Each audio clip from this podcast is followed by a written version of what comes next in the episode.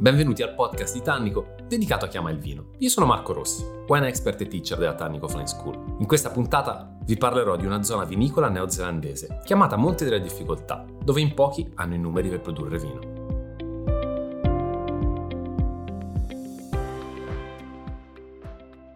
A testimonianza di quanto sia difficile effettivamente andare a produrre vino nel Central Otago, quelle che sono proprio le caratteristiche estreme del clima del suolo, c'è il nome della più grande azienda vitivinicola produttrice in questa area. Stiamo parlando di Mount Difficulty, ovvero la montagna della difficoltà, che prende il nome dal soprannome stesso del monte su cui si trovano gran parte dei vigneti. Siamo nella zona di Bannock, che in realtà è una delle zone più calde e più basse, però i vigneti iniziali dell'azienda si arrampicano proprio verso le vette. Qui la cosiddetta Gang of Four, quindi quattro proprietari terrieri che in quattro avevano cinque vigneti decisero all'inizio degli anni 90 di unire le forze per vendere le uve alle aziende più grandi del, del tempo. Si appassionarono però così tanto al vino che decisero nel 98 di provare a fare la loro prima produzione vitivinicola ufficiale. Al tempo avevano soltanto Pinot Noir da un lato e Chardonnay dall'altro, quindi non potevano vantare il patrimonio ampelografico che invece hanno oggi. Fatto sta sta che presentati due vini nei concorsi enologici più importanti della Nuova Zelanda raggiunsero subito la medaglia d'oro con il Pinot Noir e la medaglia d'argento con lo Chardonnay, il che li convinse piano piano a specializzarsi sempre di più nella produzione di grandi vini. Tant'è che nel 2004 fondarono appunto la Mount Difficulty eh, come azienda, quindi non era più un progetto di quattro proprietari terrieri, ma era un'azienda vitivinicola vera e propria, che aveva iniziato a comprare e a prendere in affitto anche vigneti in altre, in altre zone. Tant'è che dai vigneti al di fuori del territorio di Bannockburn vennero fuori alcuni vini molto famosi in Nuova Zelanda come Roaring Mag, che è una linea di vini molto divertente che ci fa anche capire Roaring Mag in realtà eh, la dedica è ai primi pionieri, ovvero Roaring Mag era un personaggio storico del periodo della caccia all'oro in, in cui cui spesso e volentieri giovani donzelle si affiancavano agli avventurieri cercando anche se fortuna inteso in termine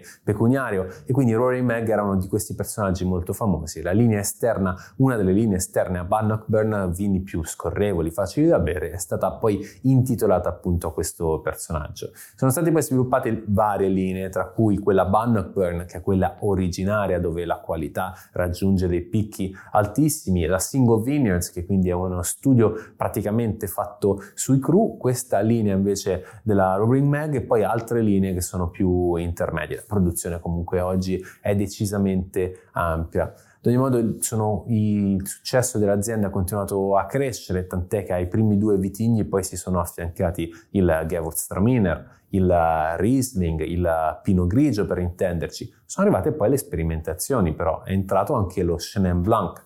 dobbiamo anche considerare che la Nuova Zelanda, e questa è una particolarità, ha visto sul finire del secolo scorso l'inserimento nel patrimonio di vitigni, oltre che dello Chenin Blanc, più di origine sudafricana che francese in questo caso, anche il pinotage e questo ci fa veramente comprendere quello che è il rapporto di sperimentazione tra nazioni del nuovo mondo abbastanza distanti in realtà tra, tra di loro ma con una visione comune. Ad ogni modo le sperimentazioni con lo Chenin Blanc poi sono andate decisamente eh, bene, tant'è che l'azienda continua la sua produzione di Chenin Blanc in questa direzione. Questo territorio però è molto particolare, tant'è che è una sfida per quello che poi sull'inizio del secolo è diventato l'enologo che dirige l'azienda, Mike Dicey, che è un,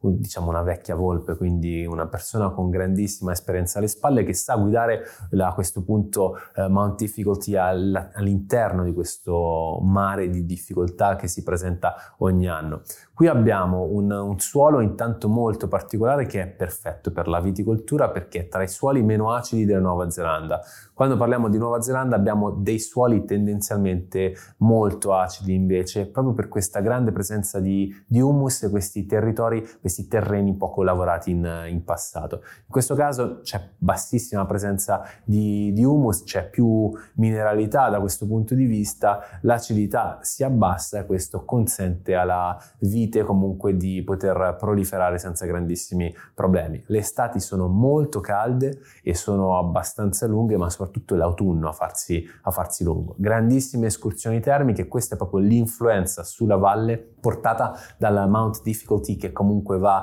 a cambiare quelle che sono le condizioni climatiche di Bannockburn che altrimenti sarebbe decisamente più caldo rispetto ad altri territori del, del Central Otago. Questo ha permesso poi a Matt Hasty di capire che effettivamente il Pinot Noir dell'origine era quello da valorizzare. Ed è stato creato il Pipe Clay Pinot Noir di Bannockburn, quindi la serie diciamo legata alle origini dell'azienda che fa già anche capire che la componente di argilla è leggermente più massiccia, leggermente più importante all'interno del vitigno di questo Pinot Noir con un focus sulla tecnica molto preciso, che ha portato quindi alla produzione di uno dei Pinot Noir simbolo per quanto riguarda il Central Otago vengono fatti intanto 10 giorni di macerazione a freddo prefermentativa. Quindi una volta che è raccolta l'uva si porta in cantina, si mette all'interno di contenitori refrigerati e si procede quindi a una macerazione del, dell'uva senza far partire la fermentazione. Dopodiché si procede invece a una fermentazione, il contatto sulle bucce a questo punto diventa secondario perché con la macerazione prefermentativa siamo comunque andati ad estrarre il, dalla buccia direttamente all'interno del, dell'acino e ci ritroviamo a fare un contatto sulle bucce che non supera mai la settimana proprio per non cercare di estrarre troppo ricordiamoci che siamo comunque all'interno di un territorio in cui lo stile del Pinot Noir è uno stile di concentrazione molto più marcato ed evidente di qualsiasi altro forse territorio così fresco al, al mondo.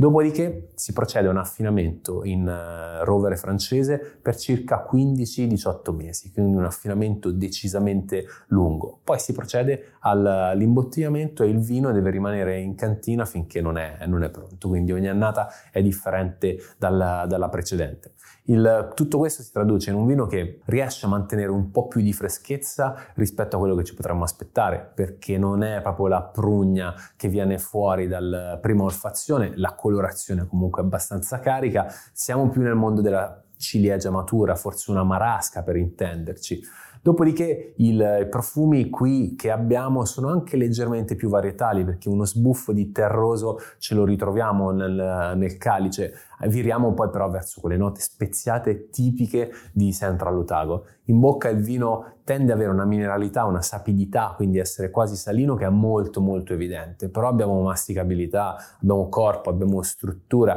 è un vino ben equilibrato anche in gioventù ma che poi può tranquillamente evolvere e durare come minimo 15 anni. Questo è proprio uno dei, dei vini, uno dei Pinot Noir che incarnano lo stile produttivo di Central Otago, soprattutto di Bannockburn.